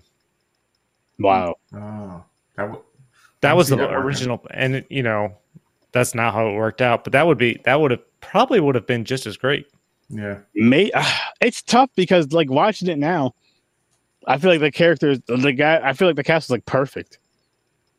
But I can see how Steve Martin can also play, you know, that role as well. I don't know. I could certainly picture Robin Williams in either of those roles, just because he's got the range. He's got the range. Yeah, he definitely does. What it is. He's got crazy range, really. He does. Like the more animated, he's just he can do that animation shit, like speak with your hands over the top. Like, I believe that the fall in the kitchen was real, and they kept it, where he slipped. I enjoyed the scene right before dinner where they first sit down, and, you know, this is, of course, after they've rearranged the apartment, so it doesn't seem as flamboyant as it did. And Gene Hackman's wife, one half of the conservative couple, of course, recognizes, like, the design on the bowls is like two men playing leapfrog. Yeah. And then Robin Williams is moving as fast as he can to fill the bowls before they figure out what the images actually are. That was fucking hilarious. Hilarious. Playing leapfrog. Yeah, it was funny too, like when they were like trying to fill the house with like different manly stuff. Yeah. And like they got a moose head and they got all this other shit, and it's like super ridiculous. It's like, yeah, man, I have a moose head. I hunt. I kill things. Like, yeah. I keep repeating that saying. He was like, less, not more. Don't add. You know, don't add shit. Don't add. Take it away. Oh, they put like the Playboys in the bathroom too. Yeah. This is what men watch, right? This is what they read. This is what they look at. Yeah. I mean, back then, hell yeah. Now we got Pornhub. Yeah. Well, but Aaron, I don't think you would have your Playboys on you know, in the toilet. Nah, can't say I did. Do that trick, you hide it in the back of the tank. It's like taped to the lid. Oh my God. You better have it in a Ziploc bag, air sealed. Dude, you can do that. You can have a Ziploc bag in the like, just like open it up. Do. Yeah. What are you doing in there? Nothing. Read my book. Leave me alone. Holy shit. I don't even know why we're talking about that. I'm walking the dog.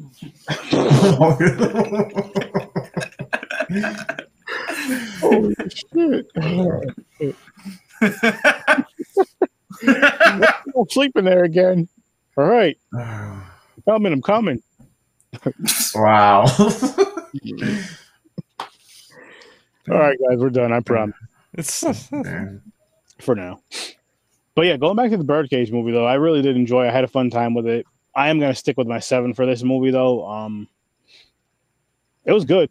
It was really good. But like you guys were saying, this is one of those movies where it would be hard. You couldn't really make it now because of the F word being used. And not like this. Not like this. You could do something similar, but there's a lot of things. So it would be nice if they remade it, but they made the son not a fucking asshole, for one. I think they made the relationship with the mom, like, make that make sense. You know? there are certainly, but I think thematically in the rest of the story kind of. Yeah, I think, I mean, obviously it could be done because it's a familiar type of story. You would just have to rewrite a lot of the dialogue, of course, and rephrase stuff. Yeah. Mm-hmm. I agree. But that's why Hollywood writers get paid what they get paid. Yeah. You got a point. But yeah, I mean, good film, fun film. Will I watch it again? Maybe if it's on. I'll flick through channels in time. I might stop and watch it. I mean, obviously, watching Gene Hackman's character have to, and you know, his family have to dress up like drag queens at the end to escape was good. He's like, and especially where he says, "I don't want to be the only girl not dancing." Yeah. Yep. I mean, they portray it enough to you kind of get the feeling that they obviously come around to that lifestyle, and you know, their thoughts change. Honestly, it almost felt like the father wanted to be a part of that lifestyle in some of the scenes. With all that, I'm just like, he wants to be a part of that. Why not, man? It fucking looked fun for one thing, dude. And it looked more fun than my life. It was like, I forget how many years later, there was the guy, he was a senator from Utah, and they caught him in a bathroom, you know, doing the thing with a dude, and he was like this character, just like, oh, very conservative. Gotcha. And he had to resign. So yeah, I heard about that. Wow. Ain't that some shit though? You're gonna sit here and talk shit about people, then you're in the men's room getting slammed.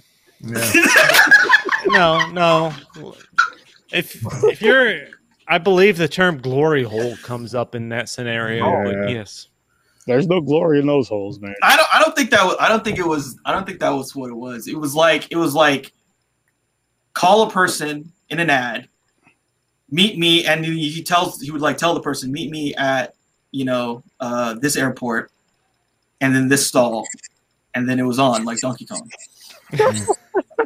That's what he did. Like that's what he did. While also being like, you know, we have to have the marriage is under attack. Blah blah blah. You know, it's other shit. Oh, it's like, man. Okay, dude. What's under attack is someone's ass. Yeah. Oh shit. Anyway. I'll grow up one day, people. I'll grow up one day, maybe. No, we were all thinking it, but you just said it. I had to say it. Someone had to say it. Yeah. You know, I mean, come on now, people. We're a podcast. We can't just all be thinking the same thing and not say it. Someone has to say it. The listeners and the viewers want us to say it. So I'm gonna say it. Boom. Booty. Yeah, they took a lot of jabs at the politics too. It's like the died. It was how he even said it on the phone. He was like minor. Then he was like black. Prostitute, you know, he had a list, and when the black was the last one, it was like prostitute, you know. And I was like, damn, because they're just jabbing. Or even when they said, like, they're in the car, they're driving, they're listening to the radio, and the guy, you know, the politician that died, they're like, his last words were, "Your money's on the dresser, chocolate." Yeah. Oh, remember what the hooker said? She said something really funny. Oh shit, that's fucking. Oh yeah, she said, "I thought he was." I thought it was fine or something. Like I don't remember. I gotta look this up because it was funny what you said. Oh man, I wish I remember. Because I think how she was saying it was like she was riding him and something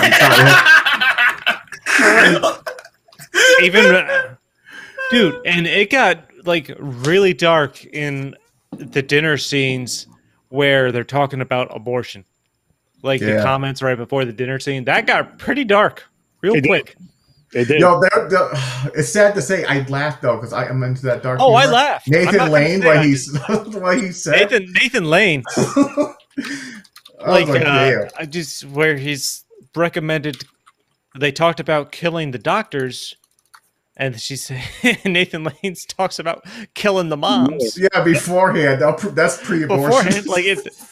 Like the fetus is gonna die anyway. Why not have it go down with the ship? I'm like, holy shit! Wow, yeah. And I couldn't help it. I laughed. I'm like, that is It was fun. As fucked up as it was, it was funny.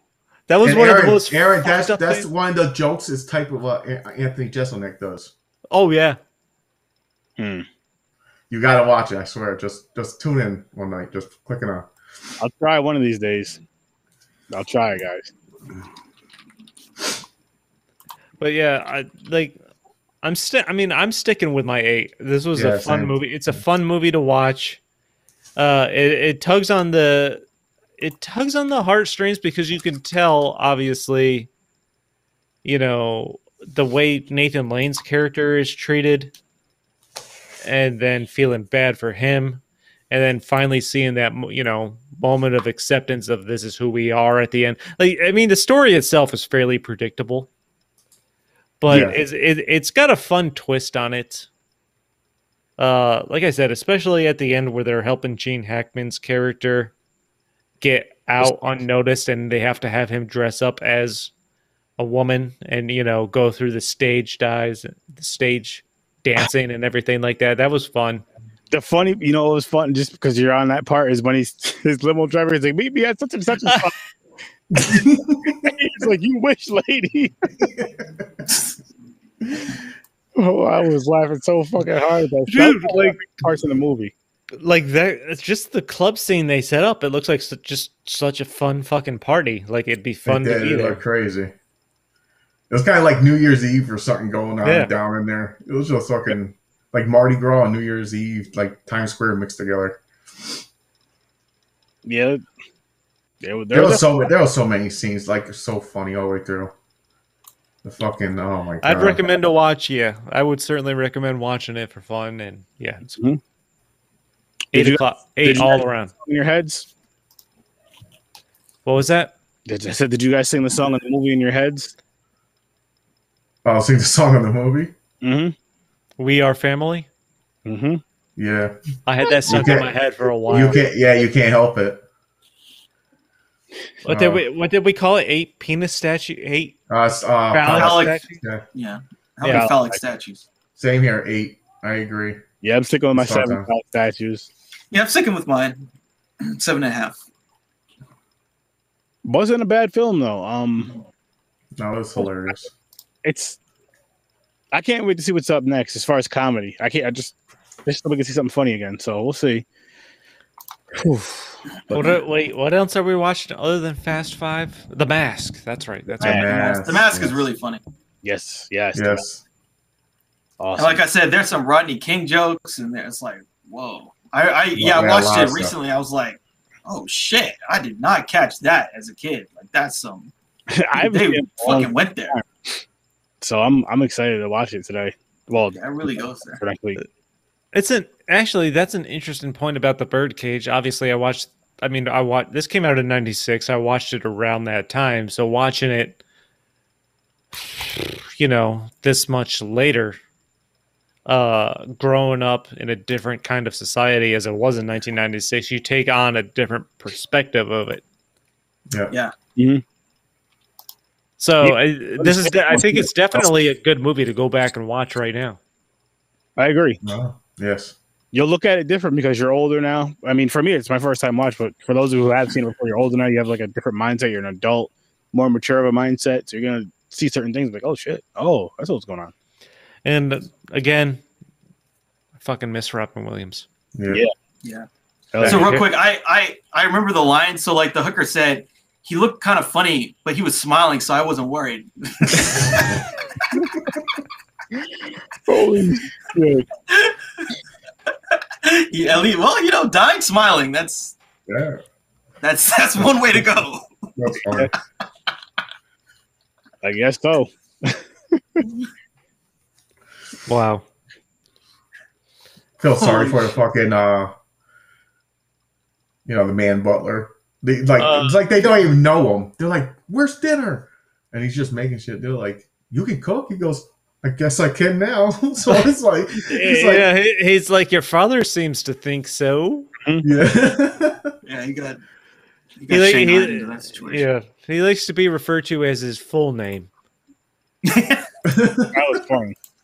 That was fucking funny. I don't even remember. Something Spartacus. I don't remember what it was.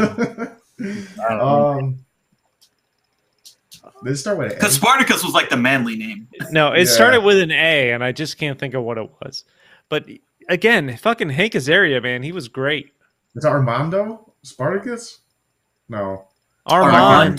That was Robin Williams, isn't it? Oh yeah, that's right.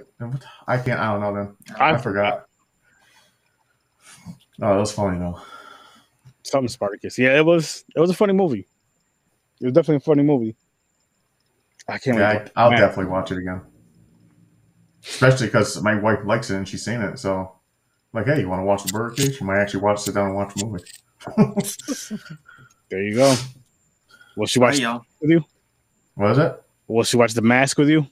I think so. I think that's another movie. One of the movies she's probably seen before. There you go. Yeah, next week we get to watch Fast Five. The Rock versus Vin Diesel. Wait, is The Rock in that one? Yeah, he is. Yeah. Okay, I might actually. That might be fine. The Rock is Korean Crush. At least I like The Rock. I think basically everyone's in this one. Well, maybe I never seen Fast Five. Agador Spartacus. That's what they called it. Yes, that's it. Agador Spartacus. Yeah, Spartacus. So back to Fast Five. I never seen it. I stopped after I watched 1 and 2. I don't know what Tokyo Drift was. Yeah. Then I didn't watch anything after that. Yeah, I never watched anything after that because I couldn't stand them. I never liked Tokyo Drift, but Tokyo Drift is weird because that one's actually okay. So Tokyo Drift takes place after Fast Five. So the movie we're watching takes place before Tokyo Drift. In the continuity, if there even such a thing exists. No, of course not, because Vin Diesel's an idiot and doesn't understand time.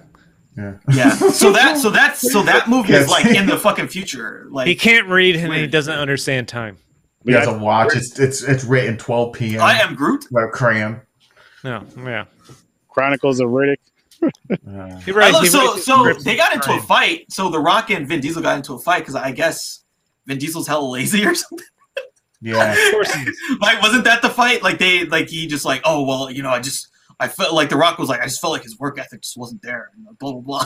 And what's fucked up is so then they kicked The Rock, off of the franchise instead of Vin Diesel. Like, well, Vin Diesel fucking came up with it, right? He writes these piece of shit scripts in crayon. To be honest, like to be completely honest, like to say that this is written is kind of a stretch to me. No, I agree. Vin Diesel's writing them, Chris. You're giving him way too much credit. Oh, yeah, Aaron, that's what I'm saying. That's kind of what I'm saying. If Vin Diesel knows how to write, he's trying to write with a candle, which is no. He can't. First off, he can't read. I'm still convinced of that. But if he's writing anything down, it's definitely in crayon. Because it doesn't feel like they don't. So there are movies that are made like without really a script. Like they said that they do that for the Mission Impossible. At least the ones that are going to come out. How do you pronounce it? Koyaanisqatsi. Yeah, Koyaanisqatsi. But these films, like the Fast and Furious films, they feel like it's just like throwing shit at a wall. It is. And they come up with ideas for sequences that are some of which are cool, some of which make no fucking sense. But there's no coherence. At least with like Mission Impossible, there's coherence. I don't even think they try to be coherent. They're just like, hey, let's just like take a car and then like I don't know if you saw the newest trailer, but it was like fucking pull the car through a fucking building on a grappling hook. It's like what?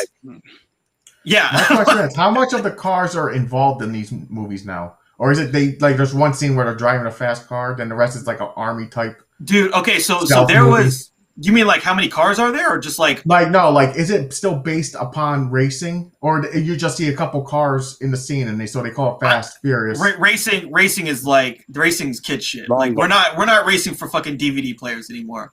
Like now it's it's just like the latest trailer. It's like they're driving and then they shoot a grappling hook into a fucking like cliff. Okay. And then they shoot jets off of a cliff so they can like fly into a plane. It's shit like that. It's like there was another scene where they're like they shoot a grappling hook into another like car and then they pull a car through a building into another street. And it's not like half of it's real, half of it's like a CGI car at this point. It's like all fake. Oh yeah. There's no real cars anymore. It's just, let's think up the craziest thing we can. There's kind of racing, but not really. Like racing is the subtext. It's in the background now. Yeah, it's like, okay, we're gonna race with the bad guy for some reason. Like, that's it. And it's just like, there's a fake race that's put on because we got to meet this guy because he's a part of some underground. But they're pretty much secret agents at this point. Gotcha. Like, it's fucking secret agent Cody Banks or some shit.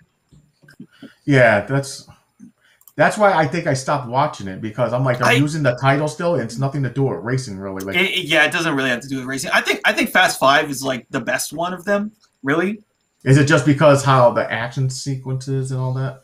Yeah, like, and it, you know, and shit. Mm-hmm. Like the fight scene with The Rock and Vin Diesel is really good. Does he do the rock bottom? Oh yeah. Yeah, I thought so. He does it like every movie. It could be a Disney show, and he just pick up the little girl and rock bottom. You know, that's to be in. Yeah, he does it every time. Yeah, he does it.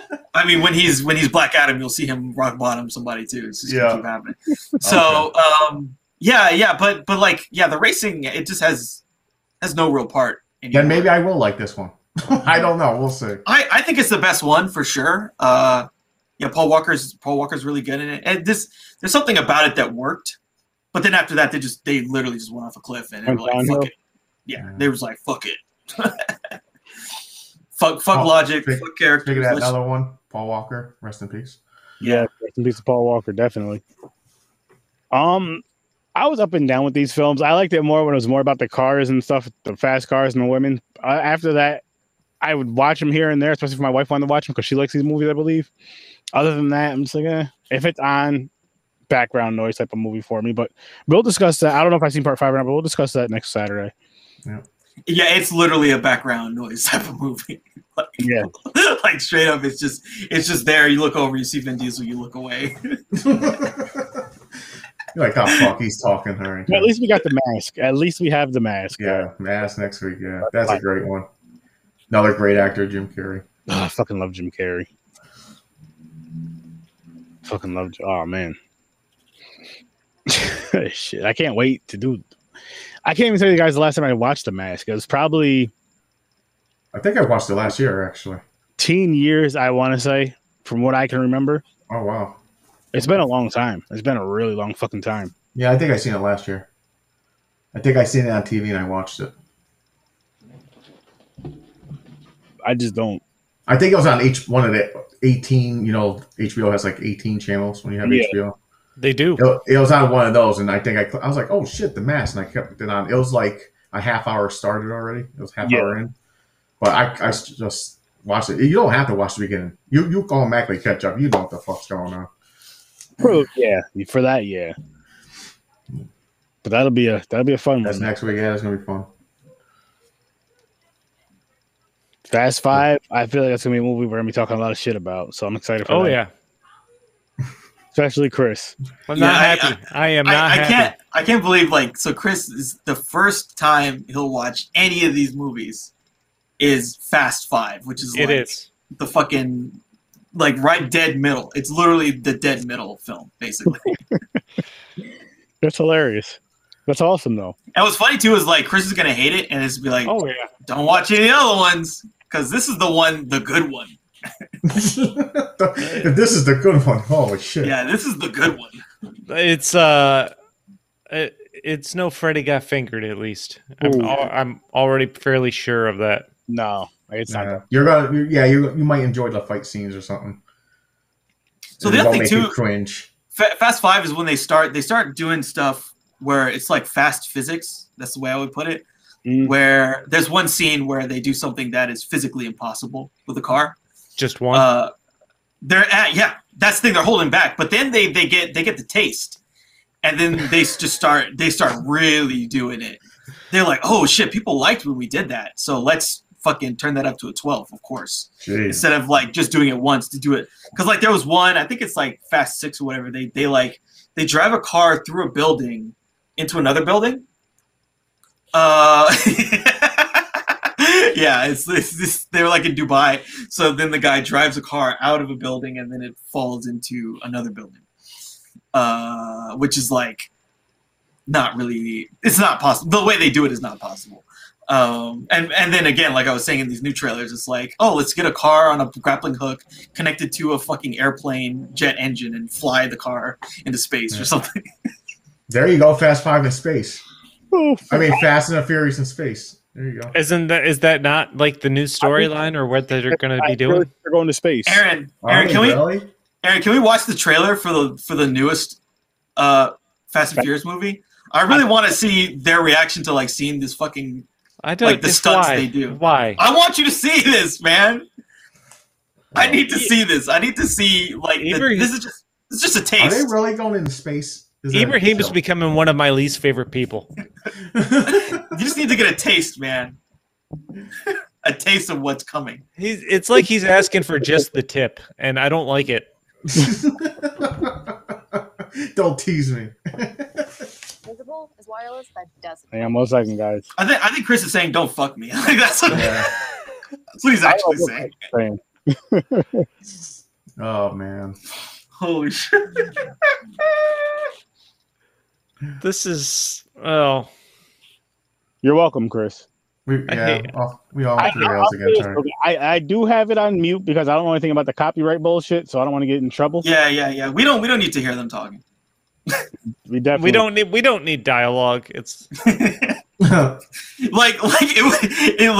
Koyaanisqatsi has no dialogue, but it's like you understand things. This they talk and it makes it worse. It makes it less understandable. You know what? You know what we should do if we can figure out what the copyright rules are. Write our own script and talk the characters. Oh my god, dude, that's free use. That's fair use. Is it? If you do that, I believe so. Yeah, because that's how people do all those spoof like videos. That's true. Why the fuck is Vin Diesel on a farm?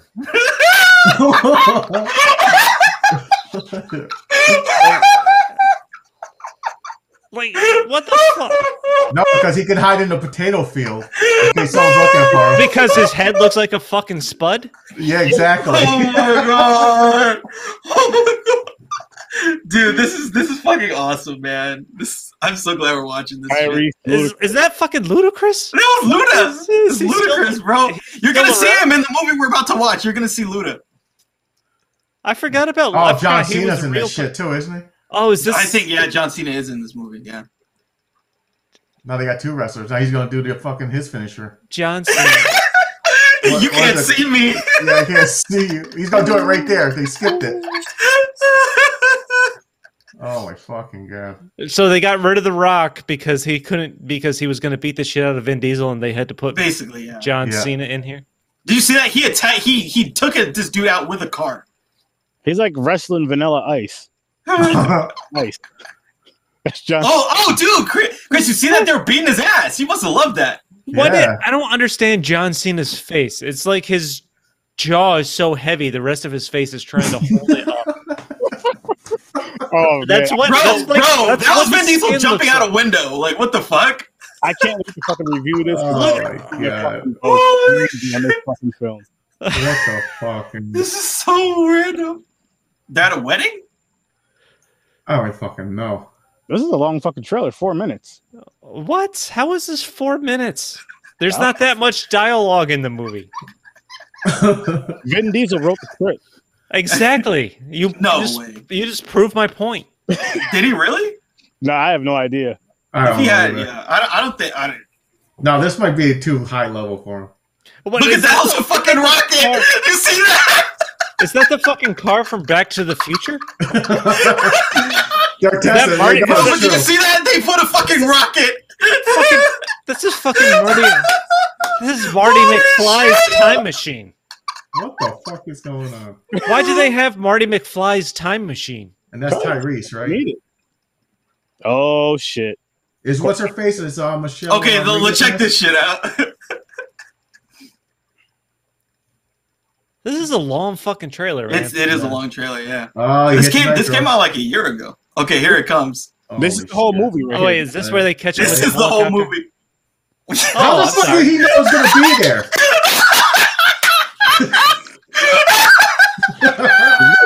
What the fuck? No, it's not. We're not done yet. We're not even done. How is this still going? How is this a fucking movie? What the fuck? Look at this!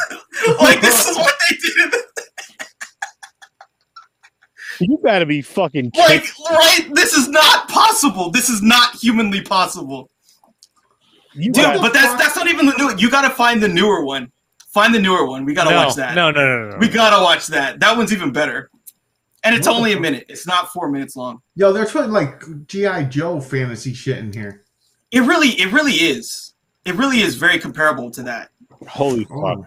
Like it's basically the same kind of thing. So then I definitely believe the next one's going to be in space. They're going to space, and I hope they don't come back. That was fucking funny though. Well, that's I think that's supposed to be the last one. Yeah, they go to space. They finally take Vin Diesel off the fucking planet, so you don't belong here. Shoot him in space somewhere. He should be in Planet of the Apes because he looks like an ape. Oh shit! Yeah. Oh boy. Okay, so next weekend, Fast Five is gonna be interesting. We're gonna get some fucking funny. I can't wait.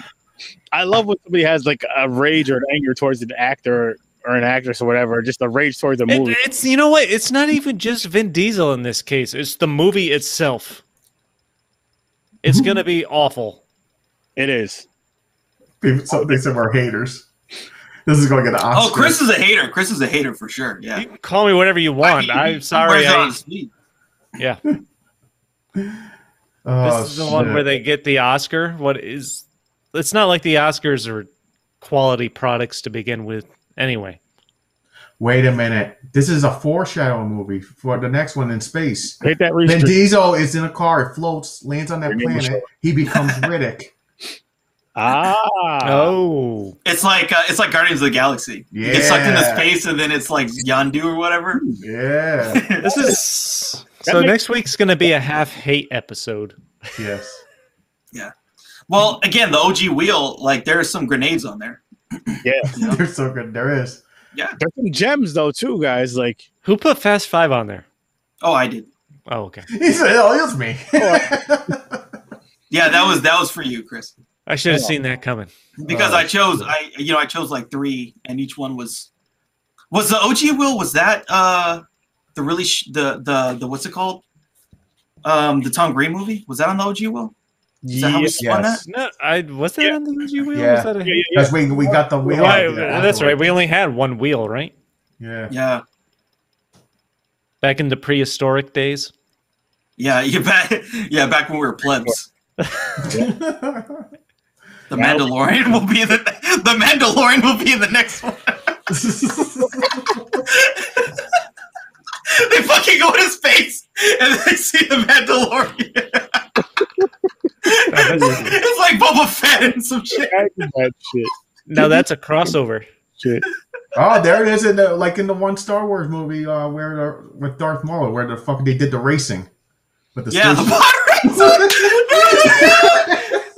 racing. And then he starts fucking pod racing. It's like, oh my god, Silver Surfer. I'm the fastest pod racer in the galaxy. Jeez. Go get him, guys. Like he works for a fit like that dude. You need to be careful with those ideas because that's some real shit. Yeah, Vin Diesel might be watching. He has nothing better. Yeah, I know. He's like, that's a good idea. He's writing it down now. Actually, I'm wrong. He can't write. He's having his assistant. So write that down. He's doing the voice to text, and he's gonna have somebody read the text. Yeah, I am Groot. I am Groot. I am Groot.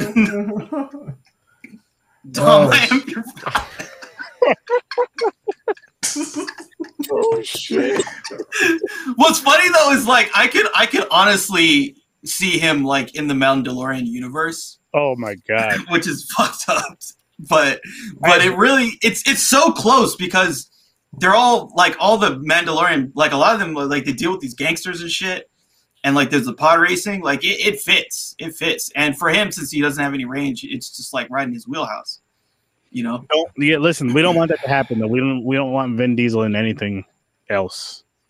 And I thought you were going to say anything and then just stop your sentence. I'm still waiting for the best movie for Aaron is when a movie comes out where Nicolas Cage and Vin Diesel are in the same one. Me and Chris, this is going to be funny. Hopefully it doesn't happen. Aaron and I would have to get ripped. What would be worse for you, Chris? Vin Diesel and Nicolas Cage, or Nicolas Cage and Tom Green. Nicolas Cage and Tom Green. It's got to be Tom Green, dude. Yeah, yeah. Without a doubt. Nicolas Cage and Tom Green? Oh, my God. That movie would be fucking disgusting. You know what's sad? I could see those two together so easily. Yeah. That feels like a buddy cop movie. It does. Oh, shit. Don't give him ideas. He's writing this one down, too. What's fucked up is that Nicolas Cage is the straight man in that situation. And Tom Green's this zany, weird, he's shitting on himself. He's like, I found the evidence by jerking off a pig. You know, like that's literally the plot of the movie. And Nicolas Cage going around yelling out of nowhere, I'm Nicolas Cage, I can't act. Well, James, you saw his newest movie, right? His newest one, he does not talk at all. He's a mute. Well, I wonder how much he made for that. Hopefully he makes at least $1 million a movie. Whoa, way overpaid. Way overpaid. Angry. No, I'm not even like, I'm saying that from a bit of actual authority based on people who like work in the business and they like make films, and they like the people who make the piece of shit movie that you see with him in it and he's the star. He gets paid that's his number, at least $1 million. No, it's more money than the budget of the movie. Listen, no, I mean, he's cranking out 5 to 6 movies a year, but a lot, But still, and even though they're not big movies, they're big enough to pay him $1 million. And the thing is, Netflix has got a kind of a liking for him because he's the host of the Swear Show. Yeah. That I want to watch. Willy Wonderland out. I'm like, I can see them coming out like, oh, Nick Cage, he's going to have a series. You could just have a whole fucking section, right? You just put in Nick Cage, and then what they do is. Because they're like all about analytics and shit, so then they pay to get Face Off, they pay to get these other fucking movies from the what was that, Gone in 60 Seconds? They pay to get those movies, and then they just like have a whole section of all his shit. You know what I'm gonna do? I'm gonna live tweet from the Popcorn and Pints Twitter and do nothing but tag Horror with Sir Sturdy about Nicolas Cage movies as I watch them. Did we end up putting The Wicker Man on the hate? Yes. Oh, it's on there. Yes, it's on there. That one's like, to me, honestly, it goes so bad that it's kind of good, but not really good. But it's at least like, whoa, he really went there, because it's really fucking bad. It's like really bad. Oh, great! I've seen it once and it was horrible, and I kind of blocked out most of the movie. I have not seen it. Yeah, bro, watching it again, I'm gonna be like, shit. I hope we roll on that one, to be honest, because that's one like it's really bad, but it you know, I can kind of stand it. Just laughing. I don't know why, but knowing Aaron hates it so much makes me want to watch it more. Me too. That's how I feel about these Vin Diesel movies and Tom Green movies with you. Same mutual. The feeling's mutual. And what I'm hoping, seeing as how you put that on me, Chris, I'm hoping we get a. If we have to go there, if we have to get a Nicolas Cage movie, I'm hoping the other movie is a Tom Green movie. Fuck. Hey man, if we hit a Nick Cage and Tom Green movie on the hate wheel in the same week, that's you and me are gonna rail. That's the end, man. I'm gonna be dying. Oh my goodness, that's gonna be fun. Yeah, fucking. Oh, fuck. What movie's gonna be worse? Tom Green. Oh, yeah, Tom Green is like, it's a whole nother level of bad. We'll see what happens, though. That's going to be it. All right, cool. Tune in next time when we spin more wheels and we watch Fast Five. Yes. I go off on some kind of tangent because I know I will. Definitely. So we want to do our plugs, guys? Yep. Go ahead. Whoever wants to go first. Ibrahim, you want to go first? Yeah. Deep Focus Cinema Podcast. I'm on a bit of a hiatus. I have a lot of I'm like working on a movie project, and so it's taking up a lot of my time. But, you know, just check out. So I have a lot of like stuff that I've done. You won't see me talk about Koyaanisqatsi, but I did talk about my other favorite movies of all time, so you could check that out. It's like 40 hours of content. So there's a lot of stuff there. Just check it out. Which is fucking awesome. That's a lot of content. Oh yeah. You can see me on Horror Story 30, Tuesdays and Thursdays night, 9 p.m. Eastern Time. Popcorn Point Saturday, 9 p.m. Eastern Time. And check out the Twitter page, Popcorn Pints, @Popcorn Pints. Yes, sir. Stories from a Bar. Be sure to start following the Stories from a Bar YouTube. I'm going to start streaming virtual happy hours there with all kinds of people on top of just posting the episodes. Check out Stories from a Bar on Facebook and Twitter, of course, and follow the Popcorn and Pints Twitter. And, yeah, check out Popcorn and Pints, of course, on Saturday nights at 9. And as you guys know, I'm Sir Sturdy. It says it right over here. Boop, boop, boop, boop, right there. But you can find me on Horror Story 30, Tuesdays and Thursdays, 9 o'clock Eastern Time, like Jason said. Next Tuesday, we're actually doing Leprechaun 4 in Space. I want to watch that. You got to watch it. I mean, I don't know if that's too late for you to review it with us. It is. Leprechaun 4 in Space. Yikes. At least jump in the comments if you can, maybe. I mean, I'm usually asleep by a little after 9, so. After 9. You get up early. I do. I usually go to sleep around like 9:30, 10, except for if I'm doing a podcast. Yeah. But yeah, so that's what we're doing Tuesday. Thursday, you'll have to wait for Tuesday to see what we spin on the wheel. And you can find me, of course, on Popcorn and Pints every Saturday night, 9 o'clock Eastern Time. And we are going live. So much fucking fun. We have so much fucking fun with this shit.